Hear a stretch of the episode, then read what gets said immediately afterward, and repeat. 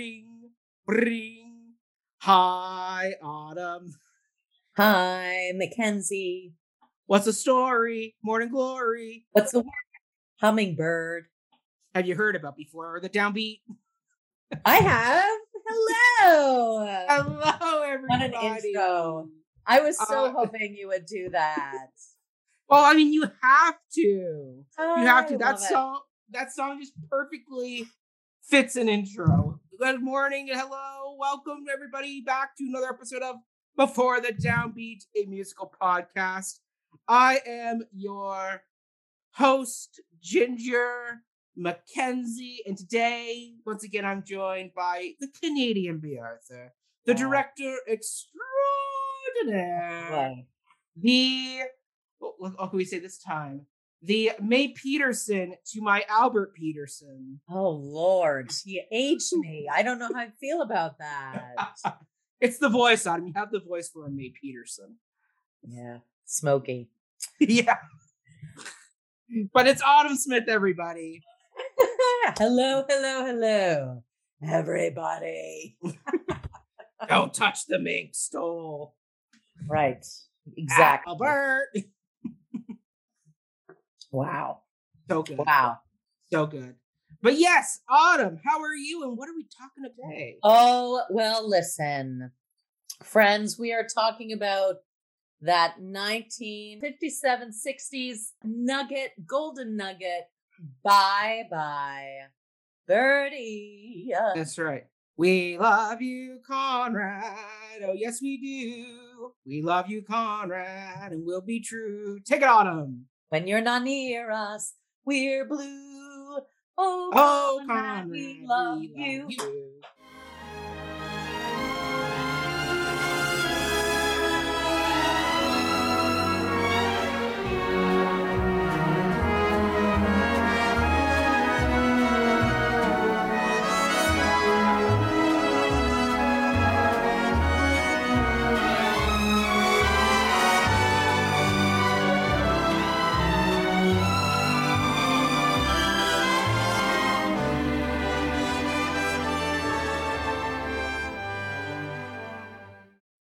So, I chose this musical. I know it could be a hard guess considering both Autumn and I are singing the lyrics and, and the songs quite easily. But yes, this was a Mac pick.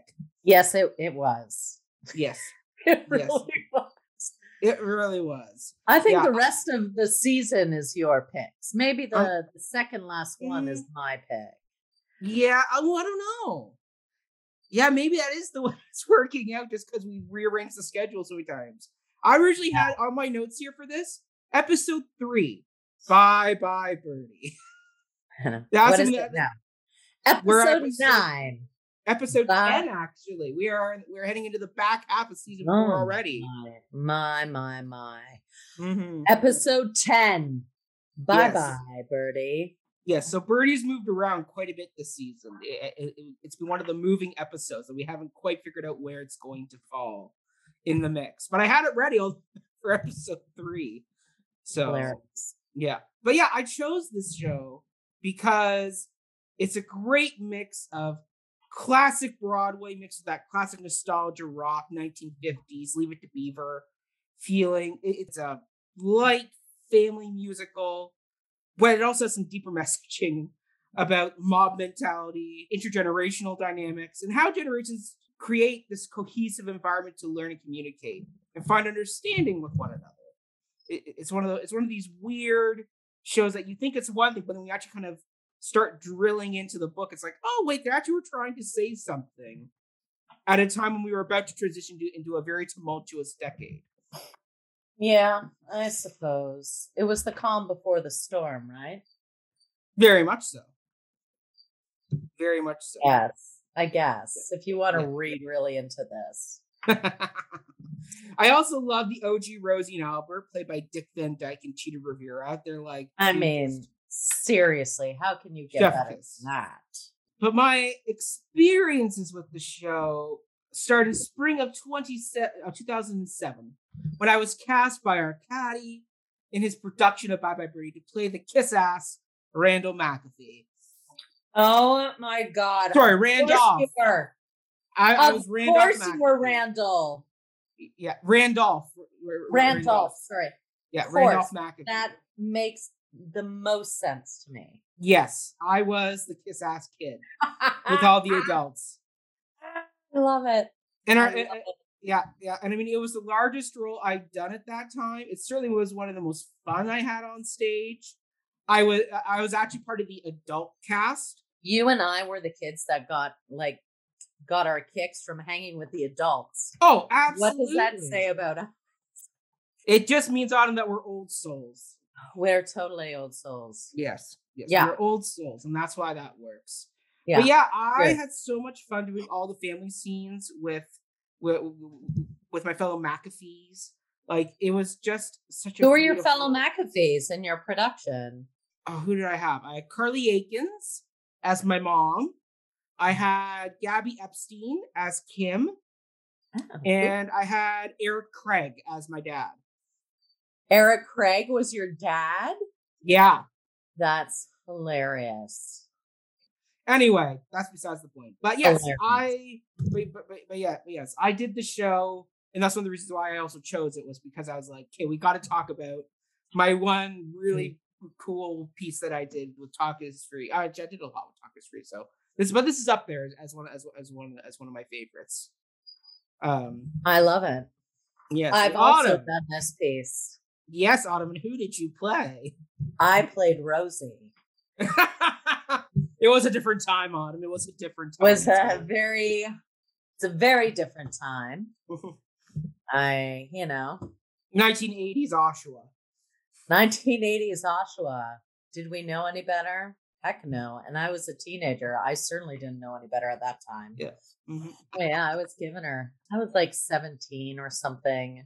Different Yeah, time. see, yeah, exactly. You, wouldn't, uh, you wouldn't have known. I better. think back on on the roles I have played, and I shudder. My my uh, inclusivity advocate uh, shudders at what I was subjected to as a child. But then I'm like, well, we I I didn't know any better. No one was teaching me any better at that time. yep, So it's all about being educated and being curious. It is. So. It is. Yeah, I did the whole Spanish Rose dance.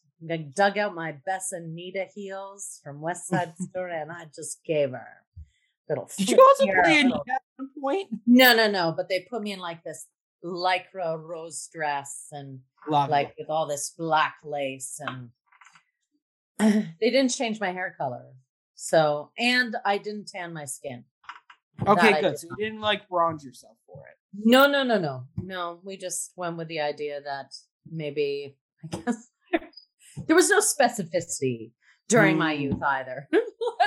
I'm a very different artist now. you have But- evolved, I've evolved.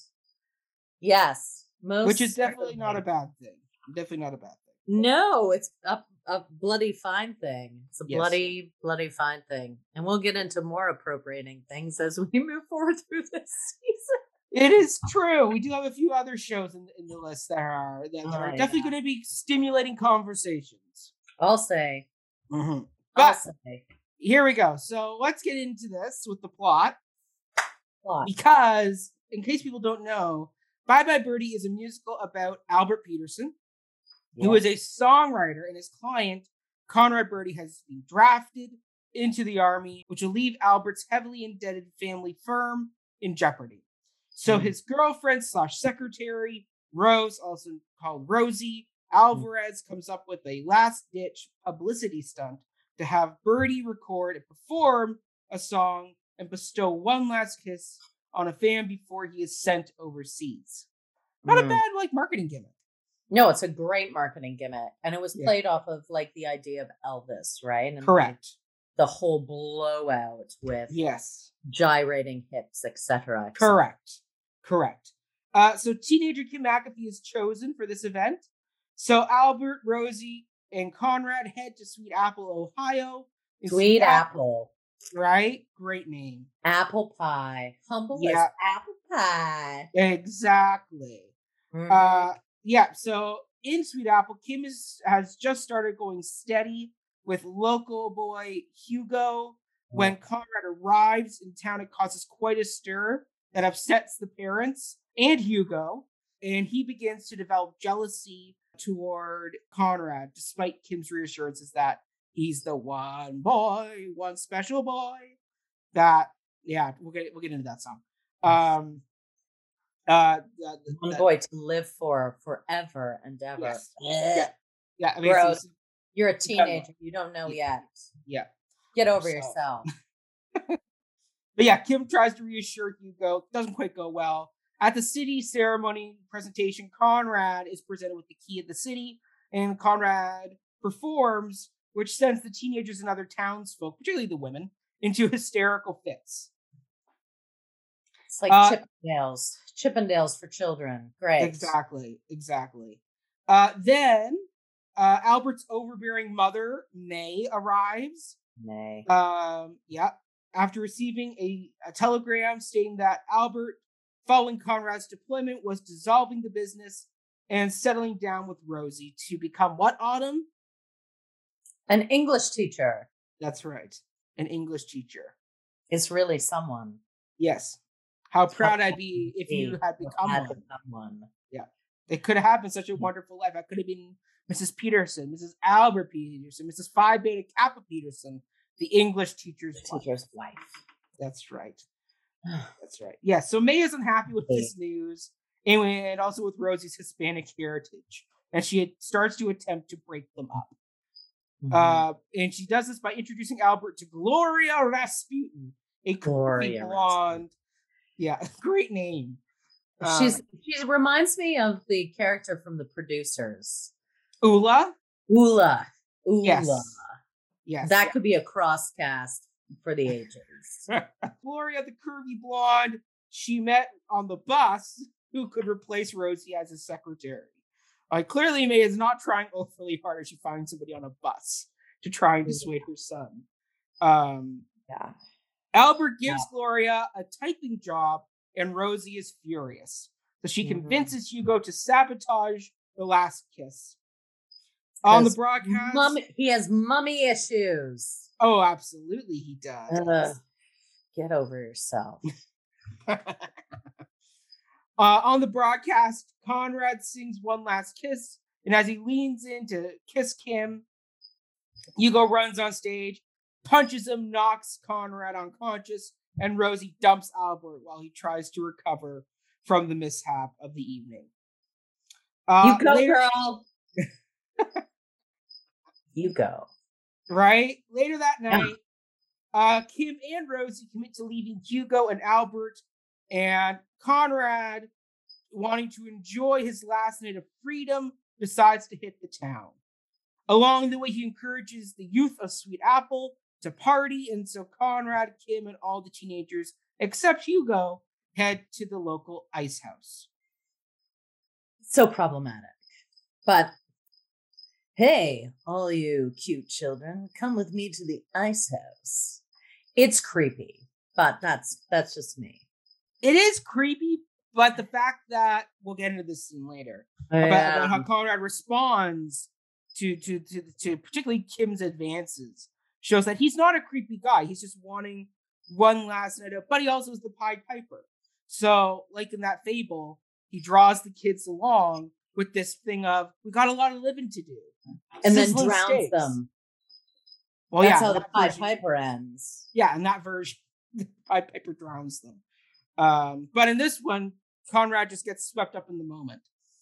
Um, But he's also accused of like statutory rape. he's accused of it, but he never, but he never does it. But that's problematic. If you have, I'm sorry. If there's an older man pied piping my 15 year old into an ice house for a party, I'll be like, um, hell no. Hell no. That's, you're not going there. and you're grounded for life Hannah, I hope you're listening. to go to that. Oh, it was a simpler time, I guess. It was. It was when people left their doors and locked and trusted strangers. I know, and hitchhiked and got murdered. We learned from it. We learned from this period. Yes. Yes. Right? Anyway, we, yeah. we learned from the Ted Bundys. And it's But unfortunate. we Yeah, but I mean, exactly. But also the fact that kids go with him really does show that 1950s naive, trusting naivety that people had. I know. right? Like that was a thing. Like people would let send their kids out on overnight camping trips with scoutmasters and priests. Like it was a used to drink from time. hoses. well, that's fine. You Is it? I don't know. Autumn, Lead it's water. Poisoning, whatever. Autumn, you're fine. had a taste to it. yeah, it I did. But we all say. we all were fine. We all did it. We're fine. Were we? Or are we just not fine and not know the difference? Yeah, who knows? Who knows? Anyway, back to the story. So, when Mr. McAfee discovers Kim has run away, he and his wife, Doris, great name, lament how disobedient kids are these days. Meanwhile, Rosie also hits the town and ends up at, at a, in a local bar. Mm. Albert calls and attempts to win her back. Rosie's unimpressed and decides to interrupt a Shriners meeting. And a, and a flirty dance ensues, which gets out of hand. So Hugo and Albert rescue Rosie from the crazed Shriners. we didn't have enough actors to play Shriners, so we cut the ballet. Uh, the, the Shriners. Oh, we did the full ballet. Did you really? Oh yeah, we did. That We is had every. It was a youth group production, so it was Okay, so you had youth. tons of kids. Yeah. So we had like all these young boys who had no idea what sexuality was, chasing me around with their Shriner hat. Oh my god. Oh, What's that? What is happening? Yes. Anyway, yeah. So then uh, Albert finally stands up to his mother, telling her to go home. May leaves, but not before lamenting the sacrifices she made for him. Uh, Mr. and Mrs. McAfee arrive with the other parents in a panic over their missing children, and Hugo informs everyone of the party at the ice house. The Mm. adults and the police arrive at the ice house and arrest Conrad for attempted statutory rape, and Kim gets back together with Hugo. After reconciliation with Albert, Rosie, and Rosie, Rosie tells May that she will marry Albert despite May's racist objections and despite being naturally born, and despite her being a naturally born American citizen from Allentown, Town, Pennsylvania. Pennsylvania. Yeah. Allentown, PA. Yeah. So Rosie decides she will deliberately play up her Hispanic heritage just to annoy May, which They I call think me the wild Spanish rose. yes. So Yeah, good. that's uh that's the stereotype right there. yeah, it is. But once again, it's it's her saying, you know what, you racist old lady, you want to Oh, play this is game? So racist. Fine, up yours. Like let's. Oh yeah. Oh no, she claims it. And she's like, Yeah, she it." claims it. Yeah, exactly. So, so it's not done as a poo pooing of the heritage. It's more like, you know what, old people, fine. You want you want to play this game? I'll show you my heritage. We'll really get into this. Yeah, let's let's go with every single trope. yeah, I'm gonna love it, and you're gonna lap it up, suckers. Exactly. exactly. Yeah. So Albert bails Conrad out of jail and arranges for him to sneak out of town, dressed as a middle-aged woman, so he can report for army uh, induction as scheduled. And in turn, Conrad offers Albert a lifetime contract for bailing him out. Albert gets uh, made to leave Sweet Apple on the same train, getting Conrad and his mother out of his life for good. Mm. Then uh, the McAfees arrive to see everyone off and reveal Hugo and Kim are now engaged. And Albert, At 16. yeah. Then Albert tells Rosie they're not going back to New York. They're going to Pumpkin Falls, Iowa, a Iowa. small town in need of a married English teacher. Mm-hmm. Albert professes that everything is rosy with Rosie, and then they go off together, happily engaged. and he settles to be an English teacher. It's a very good idea. But he, but once again, it's a, it's a profession he actually likes. It's just his mother kind of got him involved in Almaelou, and he got sidetracked. Lou. Al, I'm coming for you. I'm coming to you, Al. Okay. All right, Are we all right. ready? Let's get into the creative team because this is a whole new team we got here. Not really. Really? We've talked No. about? Oh, No, I, I, we've I, I, talked guess about a lot- few people. We've talked about a few of these people, friends. All right. Okay. So the first person is our wonderful composer, Charles Strouse. You may remember our gentle friend Charles from our uh, wonderful podcast on Annie. That's right. Rags. Mm-hmm. You know, he's a he's that guy. So I'm not going into depth about him. Go back and listen to one of our previous episodes. We've done it. So the lyricist Mhm. is Lee Richard Adams. Mm-hmm. and he worked prolifically with Strouse. We probably talked about him, but he wasn't at the top of Yeah. our list because we talked prolifically about Charles Strouse and the awesomeness Yeah. that is him. Um, but Strouse worked uh, with Adams. Uh, initially, they did summertime uh, reviews together, Mhm. and then uh, they went on to do Bye Bye Birdie together. And Adams actually won the Tony for this production. Oh wow. Um, yeah, it was it was the first Broadway musical he wrote with Strouse, and then he wrote uh, Applause in 1970s. That was their next collaboration. Classic. Um, he also did Golden Boy. He also wrote the lyrics for All American. It's a bird. It's a plane. It's Superman. Bring Mm. back Birdie and bring back Birdie. I never Not a good that. sequel. I don't think I want to hear about that. And a Broadway musical. He also uh, wrote the book and lyrics for Ain't Broadway Grand. Now, additionally, Strouse and Adams co-wrote "Those Were the Days." Those were the days. Adams was inducted into the Songwriters Hall of Fame in 1989, and he's still alive. He's living in Briarcliff Manor in New York. Wow, I didn't know he was Uh, alive. Good for him. Uh, good for him. Yeah, he's he's an old dude. He was yeah. born in 1924. He's almost oh my 100. God. He's almost a hundred. Wow. He's almost 100. You go, Lee Richard Adams. He's going to run up there with Betty White. R.I.P. Betty White. Thank you for being a friend. The book was written by Michael Stewart, who was an American playwright, dramatist, librettist, lyricist, screenwriter, and novelist. Um, he was born Myron Stewart Rubin in Mhm. Manhattan, attended Queens, and graduated from the Yale School of Drama with Mhm. uh, an MFA in 1953. Early works include running sketches for the Shoestring Revue, the Littlest Revue, and Mhm. Shoestring 57. He then joined staff writers of Sid Caesar's television program, Caesar's House. Mhm. He met Charles Strouse and Lee Adams in 1954.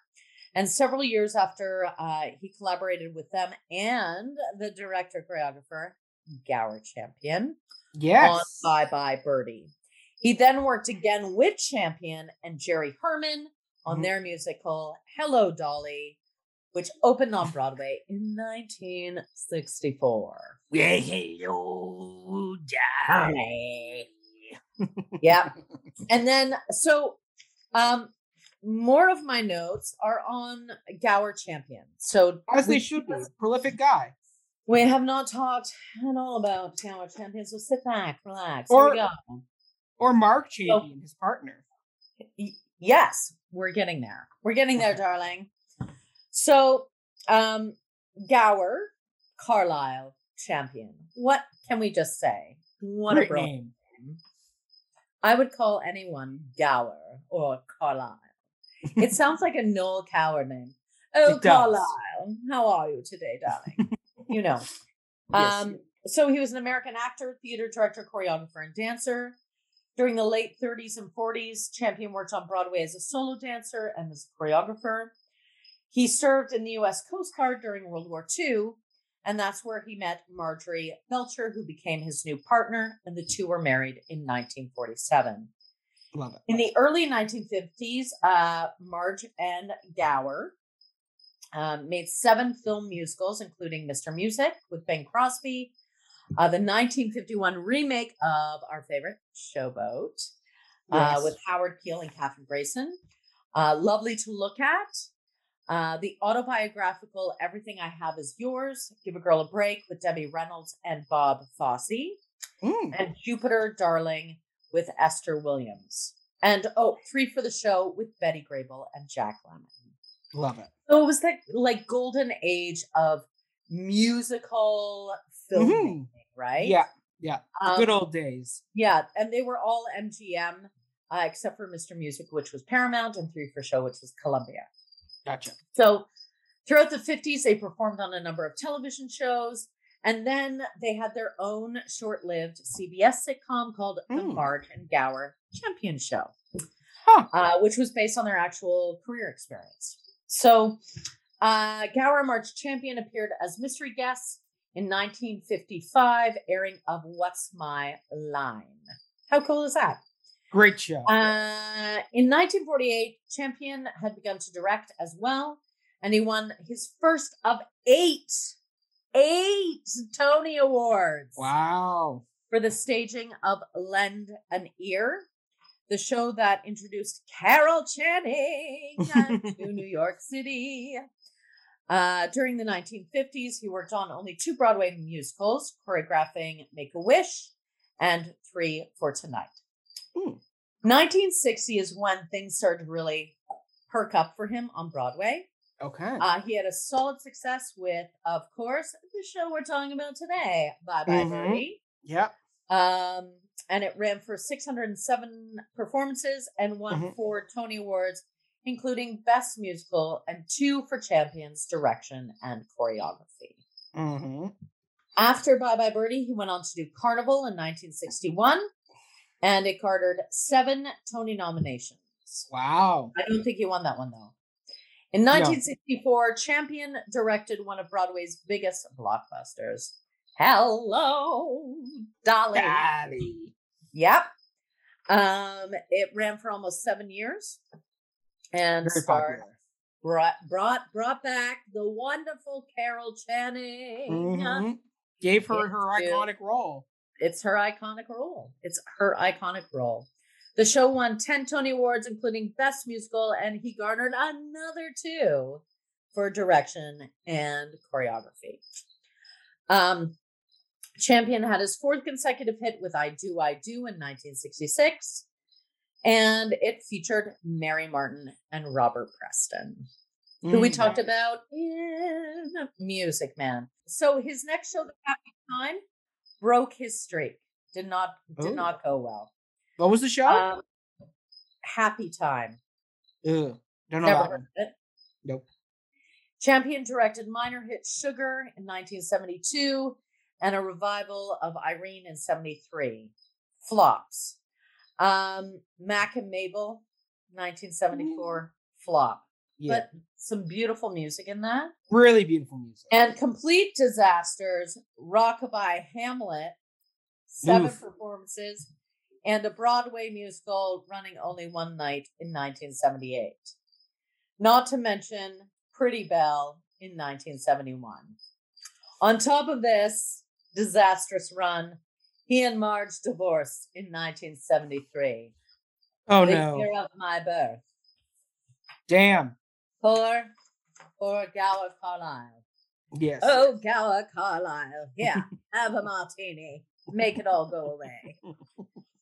Um, so the uh, run between 1964 to 1980, not so good. Mm. But then in 1980, he choreographed and directed a stage adaptation of the classic movie 42nd Street. Ah, yeah.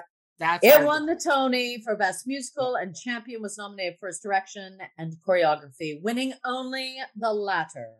But Mm, the show ran for 300, uh, 3,486 performances, wow. but Champion did not live to see one, having died in the morning on the opening day. Wow. A Jonathan Larson scenario. It is. That's sad. I didn't know that. That is Yeah. very sad because 42nd Street, iconic. There you go. Well done. Okay, you ready for some production history? So, this musical was originally titled Let's Go Steady, and the musical started as the brainchild of Ed Padula, who was a director turned stage manager. In 1958, Ed approached Charles Strouse with this concept of a show about happy teenagers versus the dramatic ones found in the 1957 musical West Side Story. Ed then brought on two book writers while Lee and Strouse wrote the songs. They initially Oh. wrote seven, and three songs actually made it into the uh, actually made it to the stage. Oh. Marge and Gower Champion were then brought on to the team. Gower did not like the book, so Ed fired the book the two book writers, and then subsequently hired and fired five more writers, including Mike Nichols and Elaine May. He fired Mike Nichols. He did. Oh, that's way to go, Gower. Yeah. Exactly. I didn't think Mike Nichols was that old, but I guess so. Uh, yeah. Yeah. So then Michael Stewart was hired after being recommended by Lee and Strouse. Stewart's first version attempted to incorporate many of the existing songs, and this version was called Love and Kiss. And the plot was about a married couple on the brink of divorce and the children convincing them to reconcile. Ugh, no, no one's happy in that situation. Mm-hmm. The early No. pre the earlier the, the early previous subplot of a daughter trying to lose her virginity was cut from this draft due to Gower wanting to do a family show. right? Fascinating. Still, the team was unhappy with the current product as something was missing.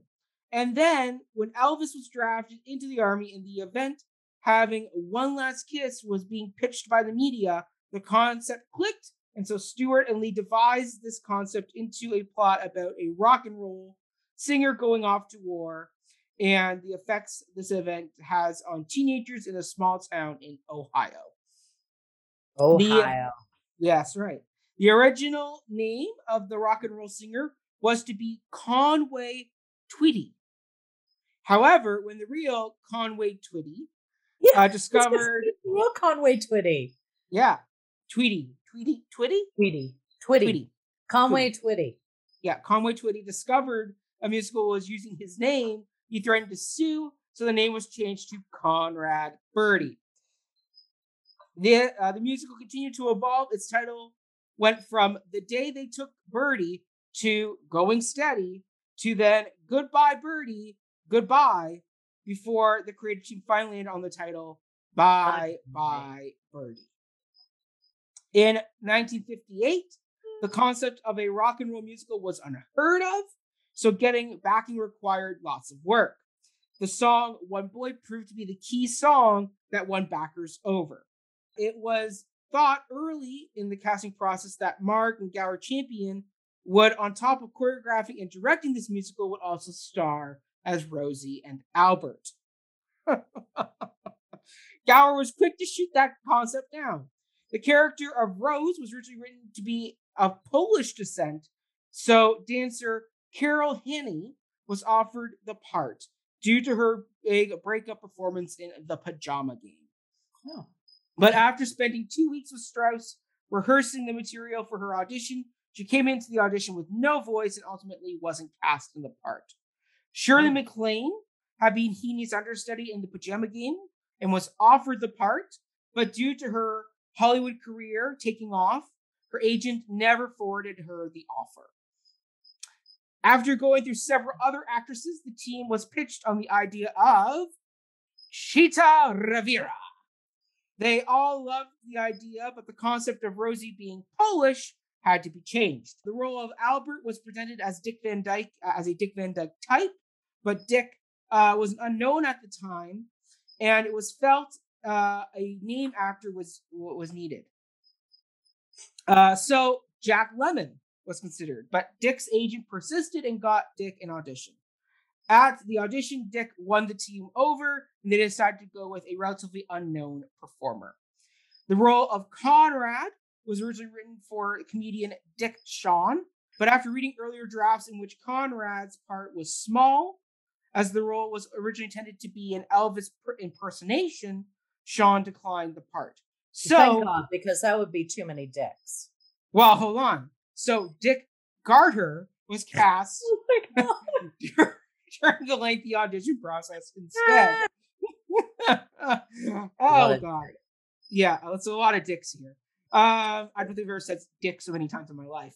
Uh, another relatively small part was that of the role of the father, Mr. McAfee. McGower felt that with the show being all about teenagers, a strong, funny presence was needed for, a, for for the adult point of view. So Mm. Paul Lynde was cast in the part. During rehearsals, Gower and Lynde worked to build the part further. It was Paul who came up with the gag during the song Ed Sullivan to have Mr. McAfee come out and say dramatically, Ed, I love you. The rehearsal process was relatively smooth sailing. Excellent.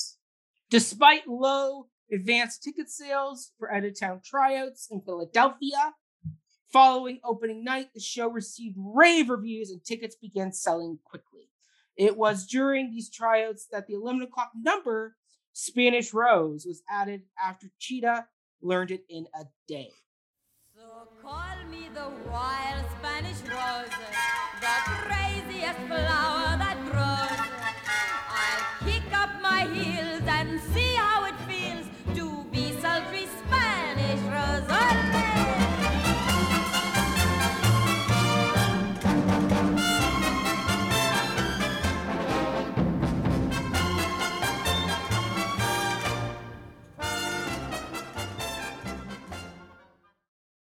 Better than Polish rose or Polish Yes. pierogi or something. I don't know. What would you? What would you? What would the Polish stereotype? I be? actually now would really love to hear a song called Push Pierogi. that Well, sounds really my little Polish cabbage roll. I don't know. What do you? What do you? Yeah, I don't know. Like it's so stupid. Like I Right. can't even. What song would have gone there? That would have.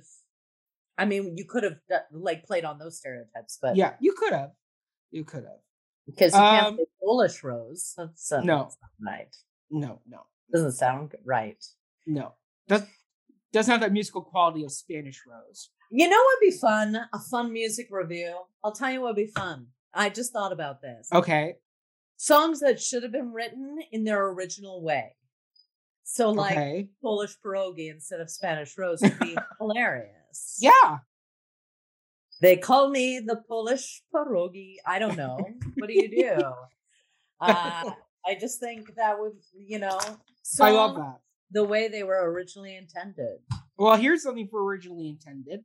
Mm. So all songs in the show worked well, except for the song "Put on a Happy Face."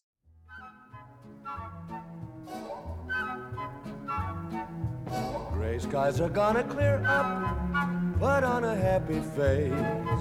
Brush off the clouds and cheer up. Put on a happy face. Take off the gloomy mask of tragedy. It's not your style. You look so good that you'll be glad you decided to smile. Pick out a pleasant outlook. Stick out that noble chin. Wipe off that full of doubt look. Slap on a happy grin. And spread sunshine all over the place. Just put on a happy face.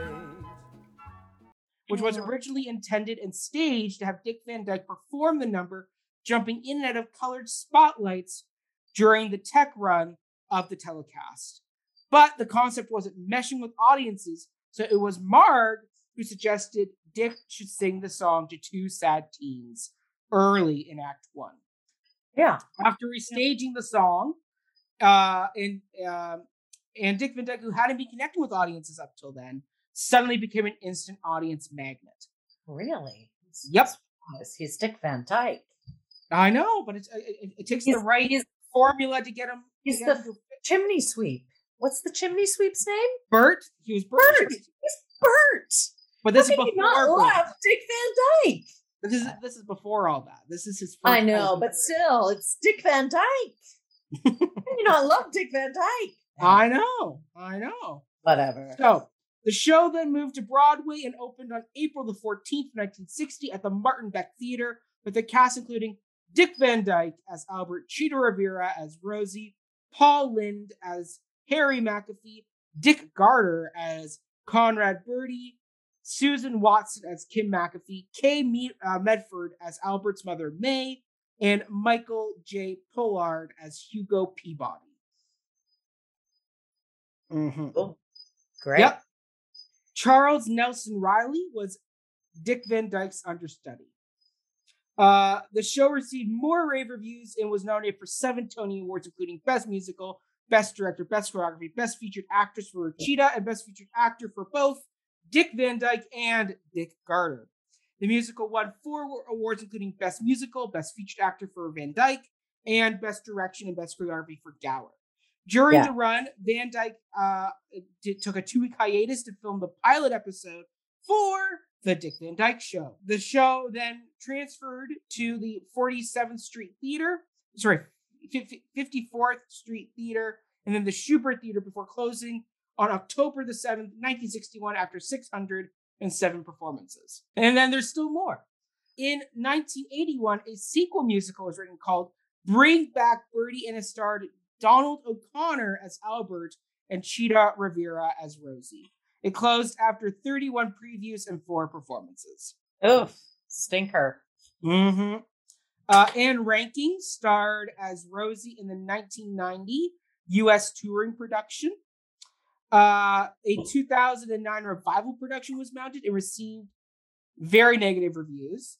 And that version starred John Stamos and Gina Gershon. And after John Stamos and Gina Gershon left the production at the end of their contracts, the show was forced to close early due to poor ticket sales. Then we also have two film versions of this, which are there is the 1963 film version that starred Dick Van Dyke and Paul Lynde, who reprised their stage roles as Albert and Harry McAfee. The cast also included Janet Leigh as Rosie, Ann-Margret as Kim, and Maureen Sta- uh, as Stapleton as May Peterson. The Right. screenplay heavily revised the musical and altered many plot elements. The film ranked number 38 on Entertainment Weekly's list of the top 50 high school musical movies. A TV movie was produced by ABC in 1995 and it starred Jason Alexander as Albert and Vanessa Williams as Rosie. Tyne Daly played May Peterson, and this film did add in new dialogue and songs to pad the runtime, as Jason Alexander explained in later interviews. This film uh, does stay more faithful to the overall stage show, though. Uh, on October 7th, 27th, 2016, uh, it was it was announced that Jennifer Lopez was to star in NBC's Bye Bye Birdie Live, but Lopez's busy schedule caused this production to be pushed to an indeterminate date. Songs from the musical have been parodied in other media, including the song Kids in The Simpsons. Kids, I can nag and nag till my hair turns blue. Kids, you bum my smokes and don't say thank you. Why can't you be like we are? Oh, what a bunch of brats. We ought to drown you just like cats. Adults, you run our lives like you're Colonel Klink. Adults, you strut around like your farts don't stink. Adults, you're such a drooling, soaring, boozing, boring bunch. Surly, meanie, three martini lunchers. I just ate a thumbtack. and honestly sincere and the telephone song in Family Guy. Hi, Cleveland. Hi, Joseph. What's the story? Morning glory. What's the word? Hummingbird. Have you heard Peter Griffin is slow? Can he still drive a car? Can he drink at a bar? Will they let him have kids? Is his life on the stage? Hello, Mrs. Griffin. It's your neighbor Quagmire. Now that Peter's mental, you probably have some needs. Oh. Dun dun. There's the end of production history. Hey, Autumn, we gotta take a pause. A pause. A pause for applause. Well, we do like our applause, Autumn, but we're actually taking a pause because we want to give a special moment and a shout out to one of our new partners. It's Stu over at the Sounds of Broadway radio station. So let's give a listen to Stu, who's got a great message for us. Take it away. Take it away, Stu.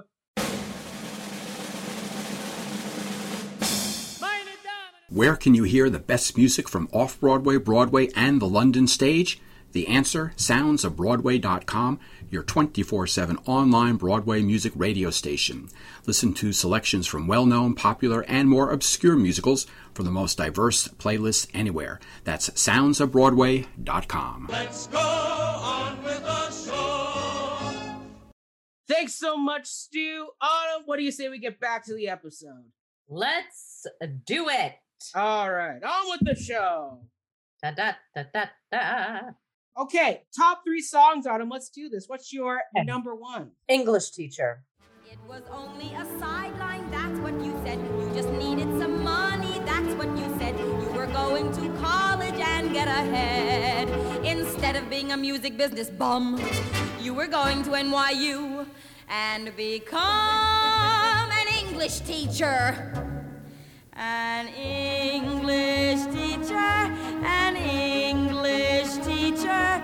If only you'd been an English teacher, we'd have a little apartment in Queens. You'd get a summer vacation, and we would know what life means.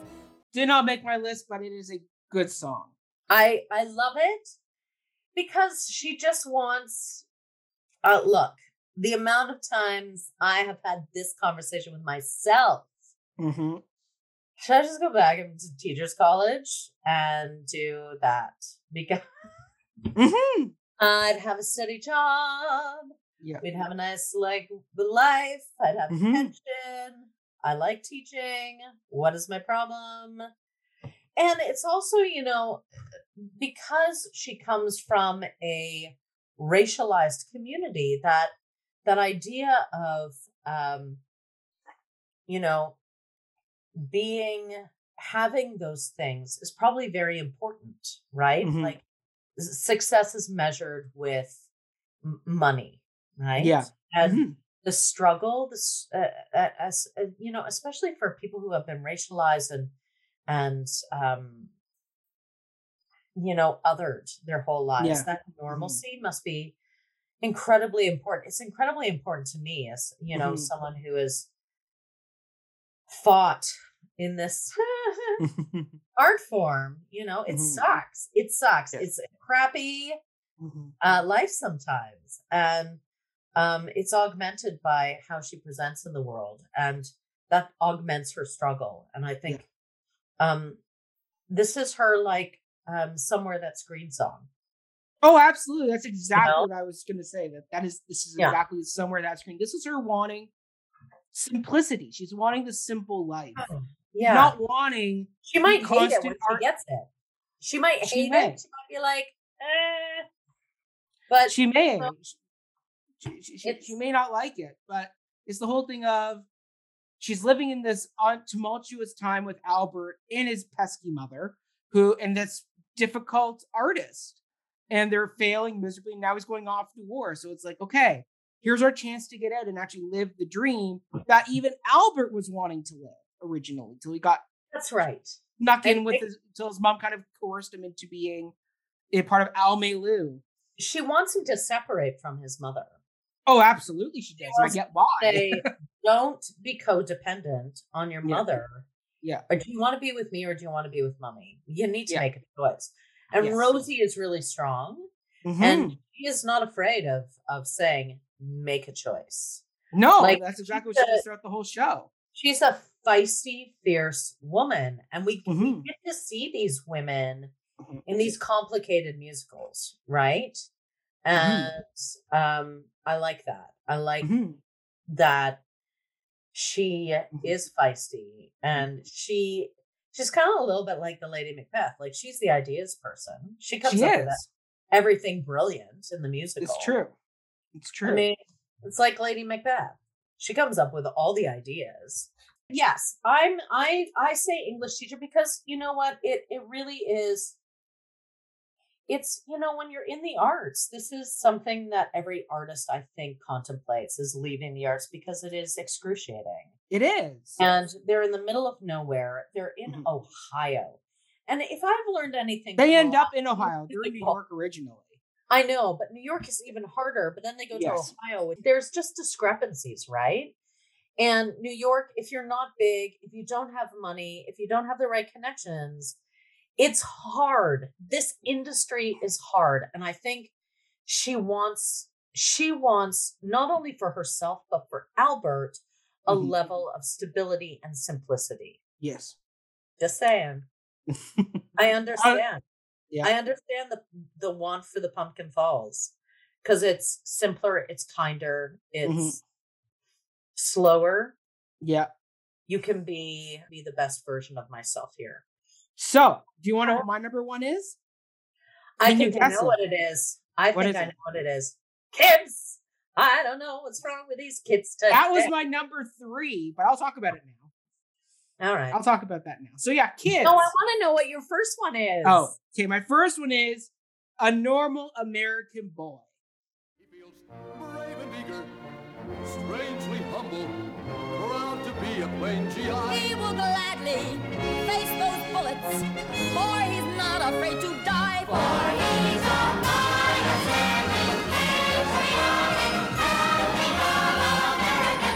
And that's why he volunteered. Volunteered? I thought he was drafted. And he appealed three times. Sing.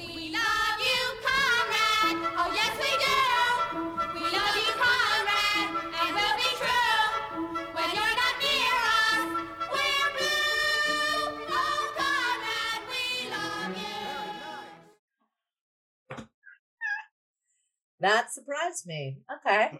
Yeah, Alright. I like this one because it perfectly captures the entertainment frenzy that we still see today with celebrities like the Kardashians and Britney Spears, where Yeah. certain where a certain image is sculpted and then upheld by agents and publicists to keep sales and interest up. The song shows how ridiculous some of these types of spins are. Uh, and it's really satirical of the whole concept of the media. Because I mean, and the orchestra is so funny because it, it, it's it's got this whole news theme, and then you got this lyrical patriotism flowing from Albert and Rosie uh, to confuse the media, and then the fans and uh, and the fans. It's it's like it's like what politicians do today, where they side talk out of their mouth. It's the rhetoric. saying- it's the rhetoric and trying to hide what they don't want to talk about, like the fact that you have the the the, the sweet apple girls. Like every time Albert gets into trouble, what's Rosie say? She says sing, and all and then these girls start chiming in with the "We love you, Conrad." Oh yes, we do. To like to wave the hand, distract the media. Um, But even if even if you listen to it, da da da da da da da da da. yeah, da, it's got it's got the it has American. that very American. Yes, Conrad. It's very patriotic. It's extremely patriotic.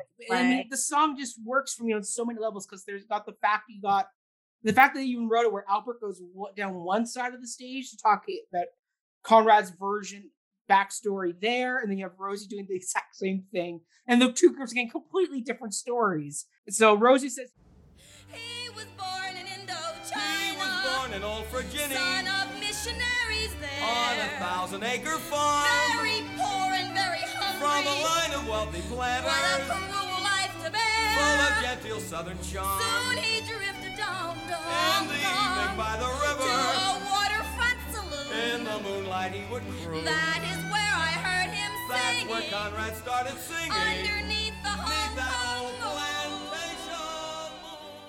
it's just completely like different narratives. But what would happen is one version of media takes that story and spins it, the other media takes it. And I mean, mm-hmm. that's what we see all the time in news that Oh yeah, well, it's about the Two- spin. it's all about the spin. No And one, fact- no one goes back and goes, "Oh, these are very different." They Yeah. go, "I got the exclusive." No, I got right? exclusive." It's like, It's but Strouse and Lee are so smart because yeah, this was really are. happening in the 1950s with Elvis and in the media back then, and it's still happening today. I give full credit to Kris Jenner. She is a smart, savvy businesswoman who knows how to spin a story. Mhm. Like, like she is so quick to fix things for that family and get the right story out. Like the minute Kanye and Kim's divorce was getting heated, what happens? A birth announcement for Kylie, right? Like it's spinning it all perfectly together to to create this. And so that's why I love this song because it's so deceptive. Where you as an audience get swept up in this moment, and you're Yeah. left going, "Wait a minute, what just happened?" You're Like, caught in the web. Yes, And there's intricate, intricate, like little spinners. Yeah. exactly, exactly. And we all fall into the narrative Because Yeah. it's a story, because Yeah. it's like dirty and we want to Mhm. We want to be that, but we would never survive it. Yes. hmm But see, that's the point.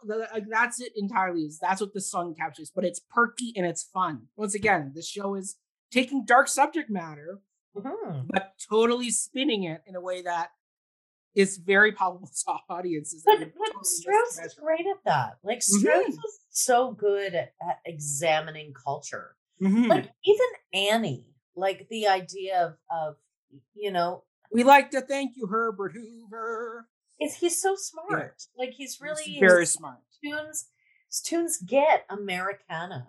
Yeah, Right? and, And and, he- the flaws within it. nails. He Mhm. nails. He nails it musically. Anyway, Yeah. All right. What's your number two? my number two is the telephone song.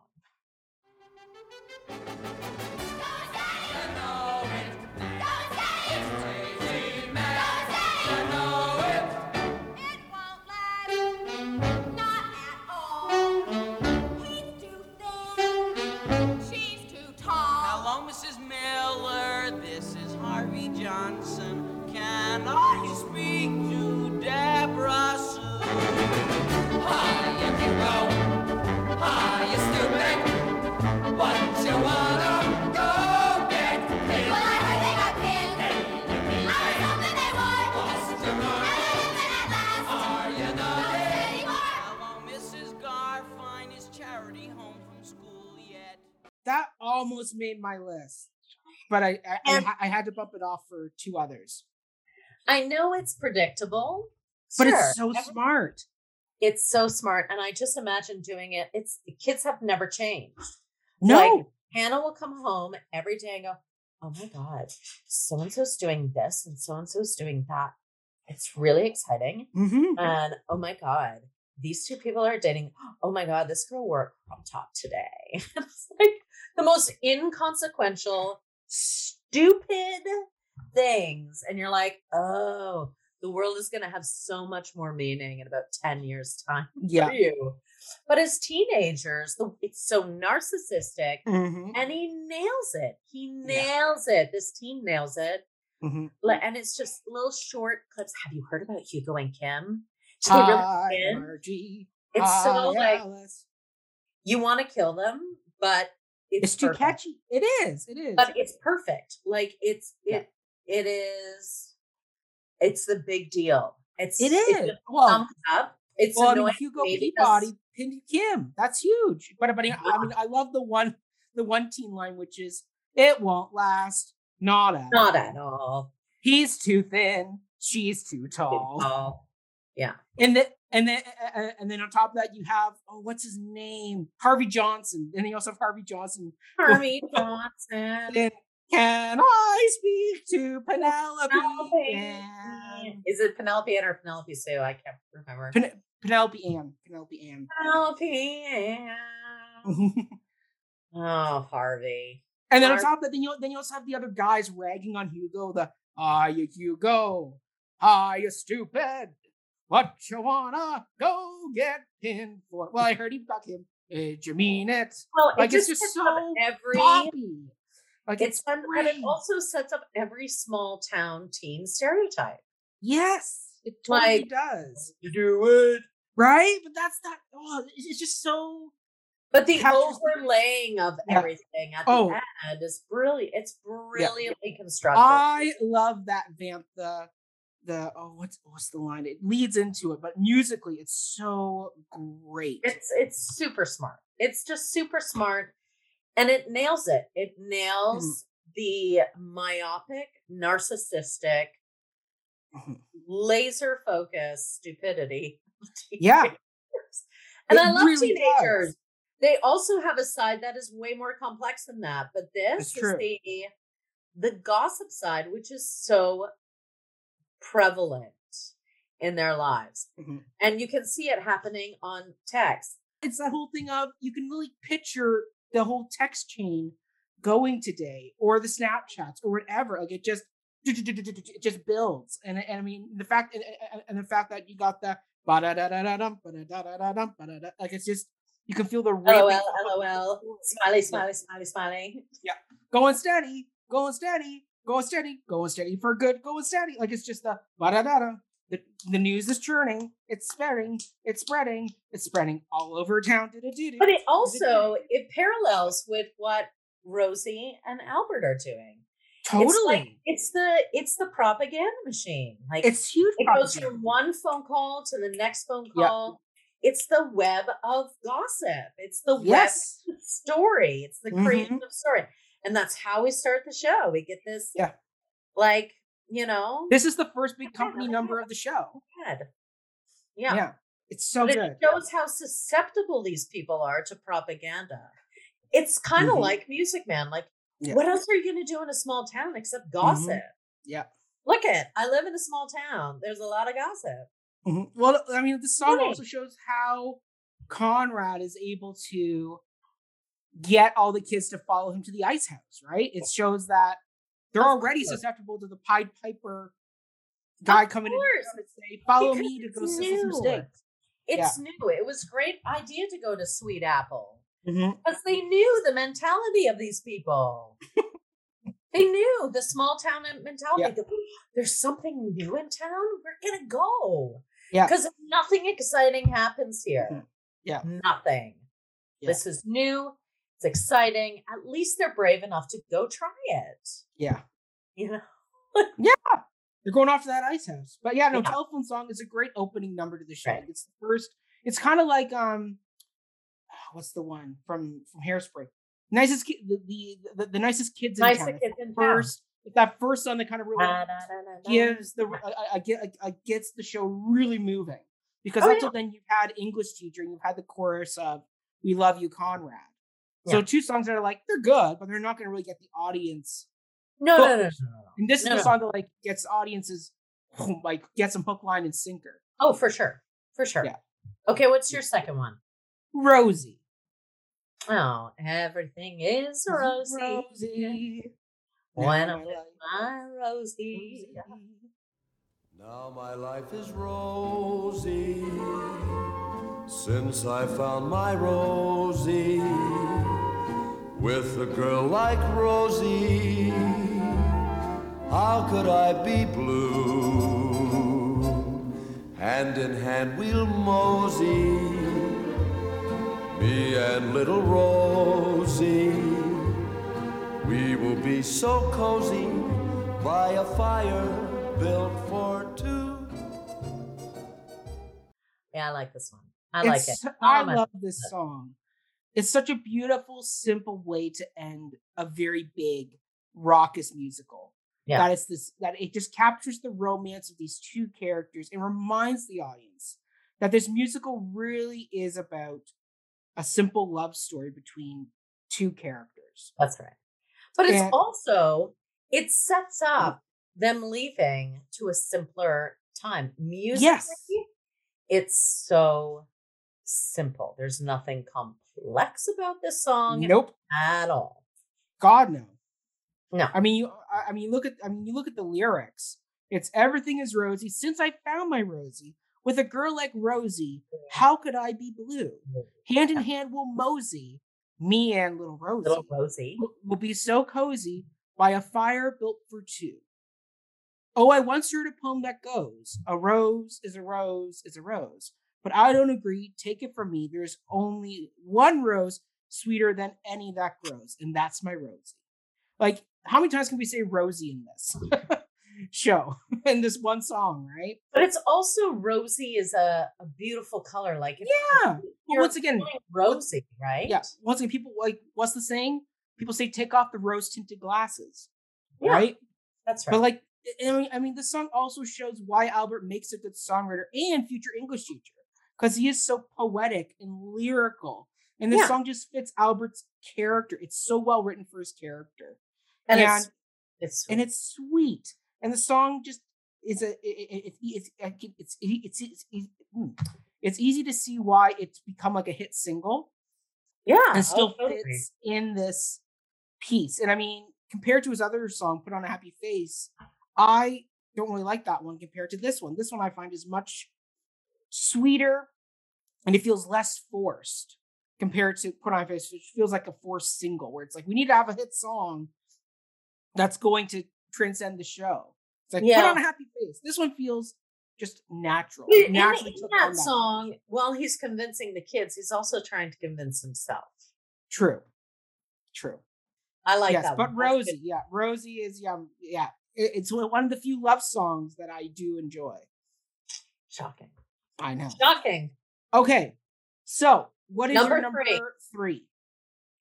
Are you're going to be surprised Oh, I, okay, I'm interested. because we share the number three song. Kids, I don't know. I don't what's know what's wrong with these kids today. Kids. What the devil's wrong with these kids today?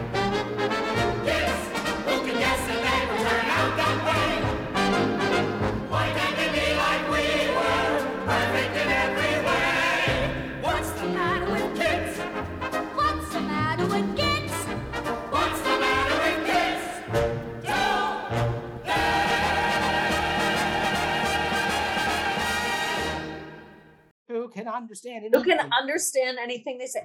No kid Yeah. like finishes a sentence anymore. I No. I have, I have become Mr. MacAfee. I Yes. should play Mr. MacAfee because I I've don't always wanted to play Harry. Harry's Harry's the role I've always wanted to play in Bye Bye Birdie. Because it's just I- such a song that's timeless. Every generation goes through this with the next generation. Like I guarantee, like my friend and I are already talking about this. Like he's a dad, about to have, uh, just told me he's about to have another kid. Bravo to them. But it's the whole thing of like talking about like what's this generation going to be like? Like the fact that they've never experienced social things because of COVID. Like, what the hell is this generation going to be like? Like, what are we going to do? And it's the thing of like, oh my god, my generation's already becoming the old generation that's like, damn, younger generation, they just don't get it these days. Kids Kids. who But can understand anything they Yet say. truthful. Like the generations just don't get each other. And they're so No. critical and trying to force the younger generations to conform to their mindset. Well, And it's then- also the older generation just forgets, right? Because they get stuck in their ways and they're like. "Ah, Right? uh, maybe we need to be a little bit more like kids, but we're afraid of what the implications of that might be. Exactly. Exactly. It's hard to it's hard to allow yourself to be messy when you're an adult. It's true. It's really, really hard. But Exactly. And I mean, I also love the fact that you get a reprise of this song with the whole adult mob, which just furthers that mob mentality and really reflects the pushback adults are facing in the 1950s and 60s, Mhm. where their way of life is really being forced and changed by this Mm-hmm. next generation. And the struggle that really took place in, in that time period between the generations was really big. Yeah, it's even bigger than what I would say is happening today with our generations. but the world was shifting. Civil rights. Mm-hmm. You know, feminism. Yeah. Women standing up, like breaking through glass. Like this was the beginning of that. Mm-hmm. The war, men going off to war and and music and and Yeah. it was a it was a really awesome Yeah. time for art. Yeah. And I mean, I also really right like, yeah, yeah. I also, my last note is that I really like how this song is very classic Broadway, while the rest of the score is much more rock, like classic rock sound. This song is very brassy and kind of kids. It has a vaudeville feel to it. It, it has an old timey feeling. you know, it, it has vaudeville, like right? it just shows that they're stuck stuck. Yeah. They're stuck in a different time. And they keep saying the same word, kids, kids. Yeah. It's like a record, a broken record. Yeah. Yeah. So it's it's interesting. It's such a fascinating song. Yeah. That- once again, Strouse and Lee, they got a really timeless message into this piece. in They're this in this smart. song. Yeah. Smart. Very smart. Very Smart, smart. So Okay. songs that you either skip or would cut. Autumn, what's your number one? I mean, I don't know. I it's not my favorite musical anymore. I mean, it was probably at one point when I was doing it, but I don't know. I'm it's I don't. I'm really kind of impartial. I I'll tell you mine. Yeah, I got go. a feeling you'll. I- I got a feeling you'll agree with me on this one. No, One probably. boy. boy, one steady boy, one boy to be with forever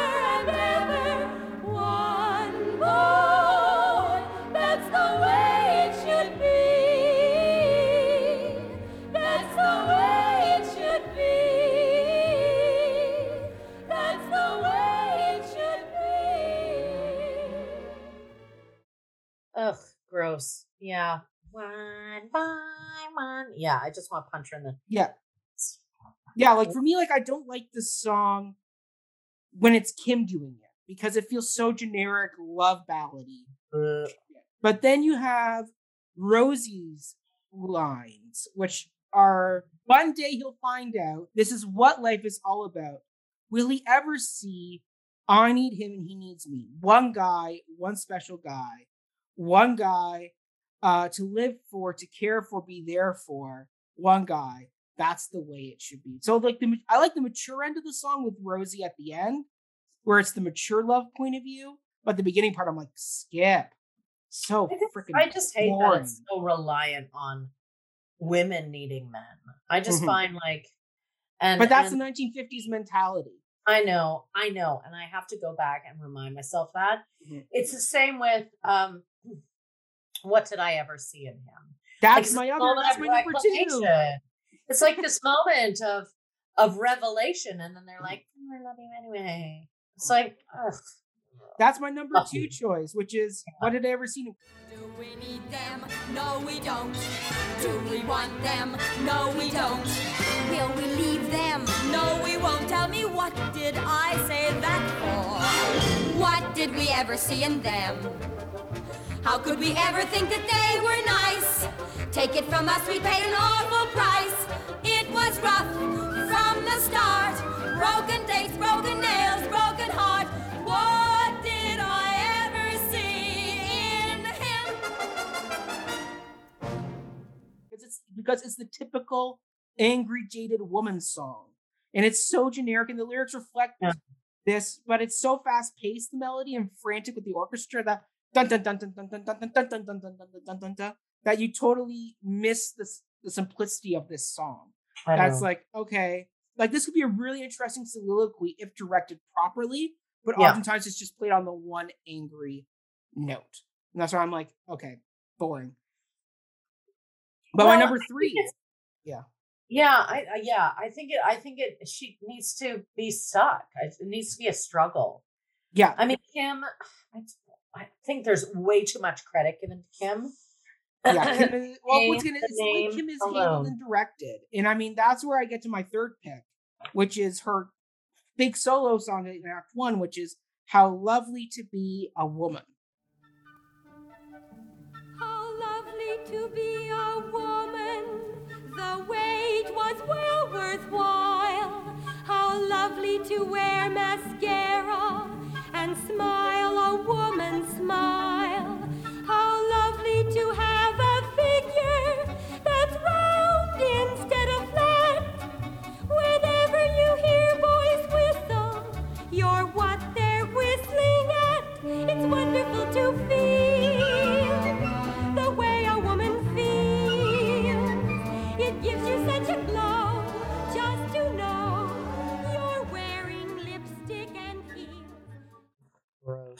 Because Yeah. for me, I go, I'm with you.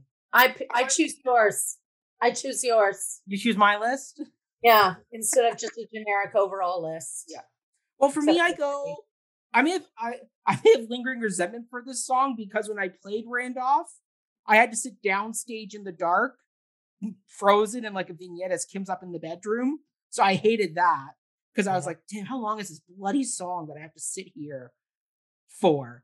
Um, and I couldn't move, so that was annoying. But the other reason I skip it is because I don't think I've ever seen this song performed right. Is the song's always performed as cute, and what I think Strouse and Lee are going for is that it's giving Kim an edge. Um, Mhm. it's it's A exploring rebellion. maturity, re- rebellion, maturity. Like this is Kim maturing and becoming more womanly, but it's always like, oh, how lovely to be a woman.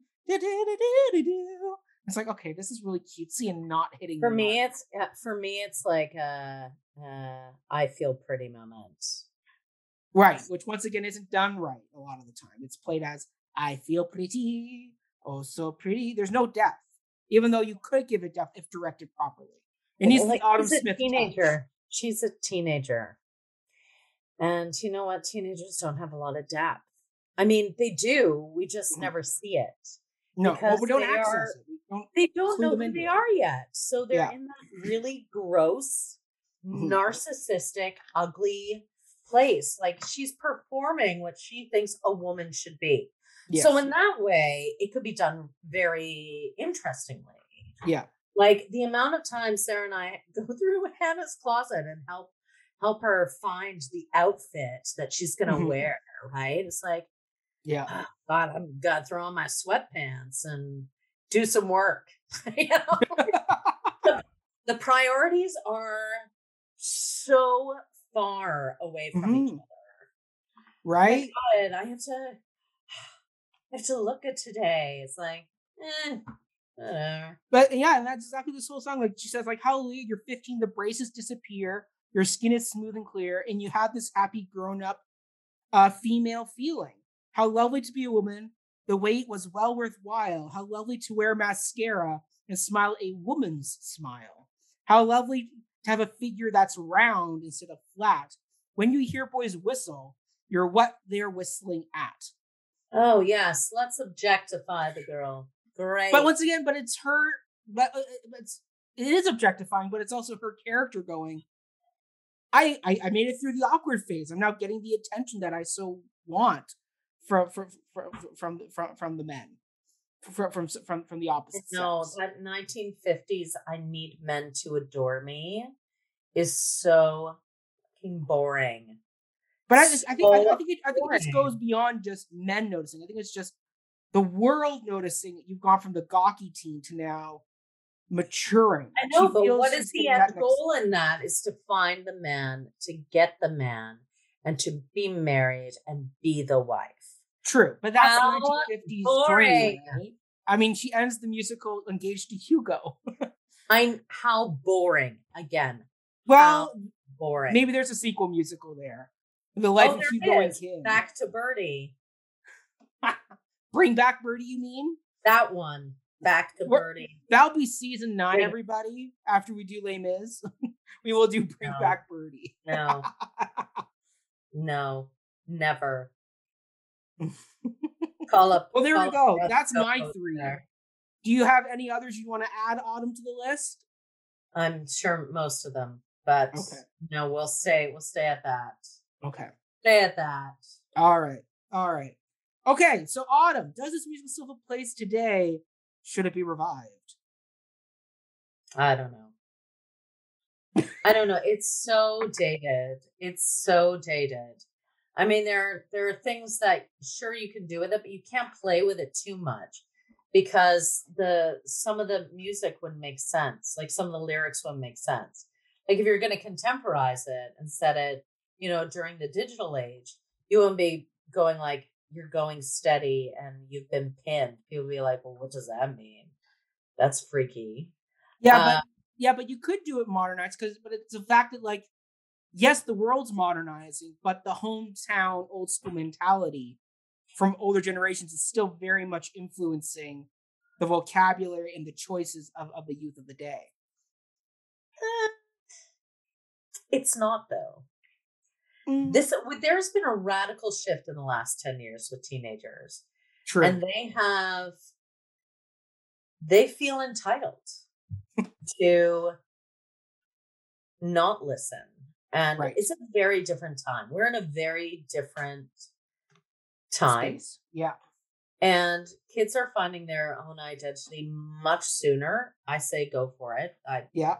you know what if you want to be an advocate for yourself earlier on in your in your years yes but there's also the respect has shifted so it's not as relevant now it's Mm. not like this eh, i find it this musical dates itself whereas Well, something like annie doesn't as much. And um yeah i i think there are certain musicals that are very dated.